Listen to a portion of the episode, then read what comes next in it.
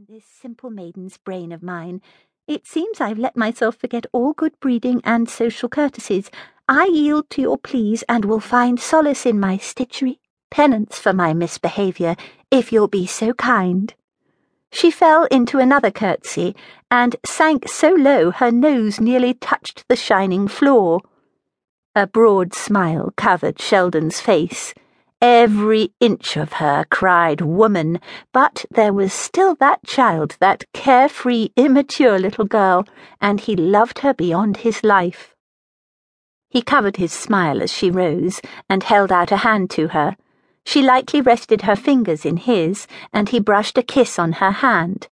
Very well, madam, if you will go to your rooms and freshen yourself for tea, there are some matters we must discuss. Of course, my lord she simpered. By your leave. She curtsied. He gave a nod of his head, and she practically swayed to the stair, her skirts swishing in a rhythmic pattern with the small steps she took away from him.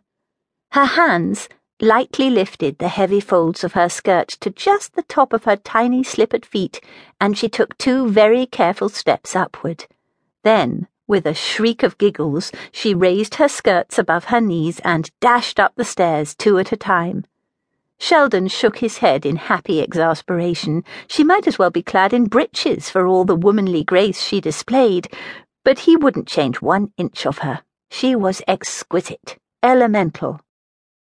An older woman struggling through the door carrying a valise and two hat boxes caught his attention. She was grunting and frowning. Lord Mondeloy bowed to the woman, but she did not curtsy. Another grunt escaped her.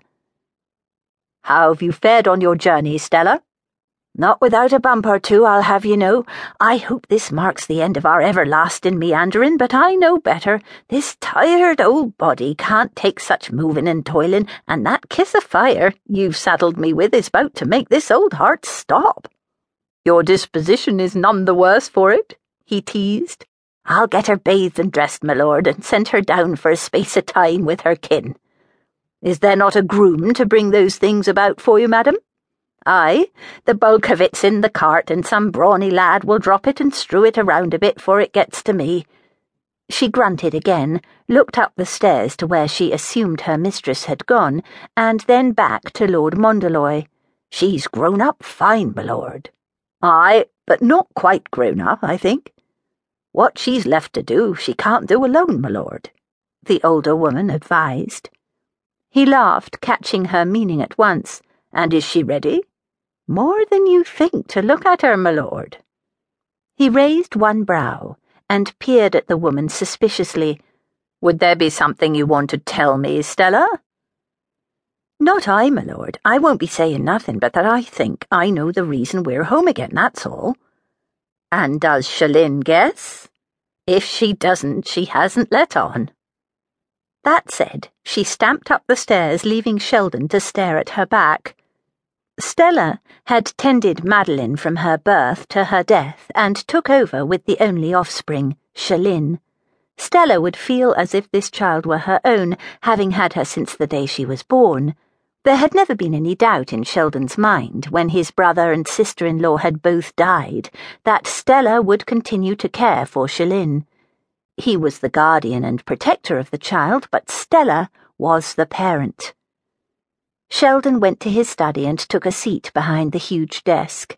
A maid brought a steaming pot of tea and cups a short time later, and still he sat, impatient for Chelynne. He opened his desk and took out a gold ornament attached to a long, rather frayed ribbon. It was a bookmark, weighted down by the heavy gold disc that was almost as large as an egg. He kept it in the drawer of his desk when he was at home and carried it with him when he was out. He opened the disc into two halves and looked within to a tiny miniature portrait of Madeline, the face so like Chelynne's, and sat in quiet musing. He looked up to the study door and the portrait came to life. She stood there looking at him, that sweet, seductive smile, the fine, delicate oval face surrounded by honey coloured curls. For a moment he was oblivious to reality. If he hadn't recovered himself, he might have risen and kissed that lovely mouth. Instead, he smiled.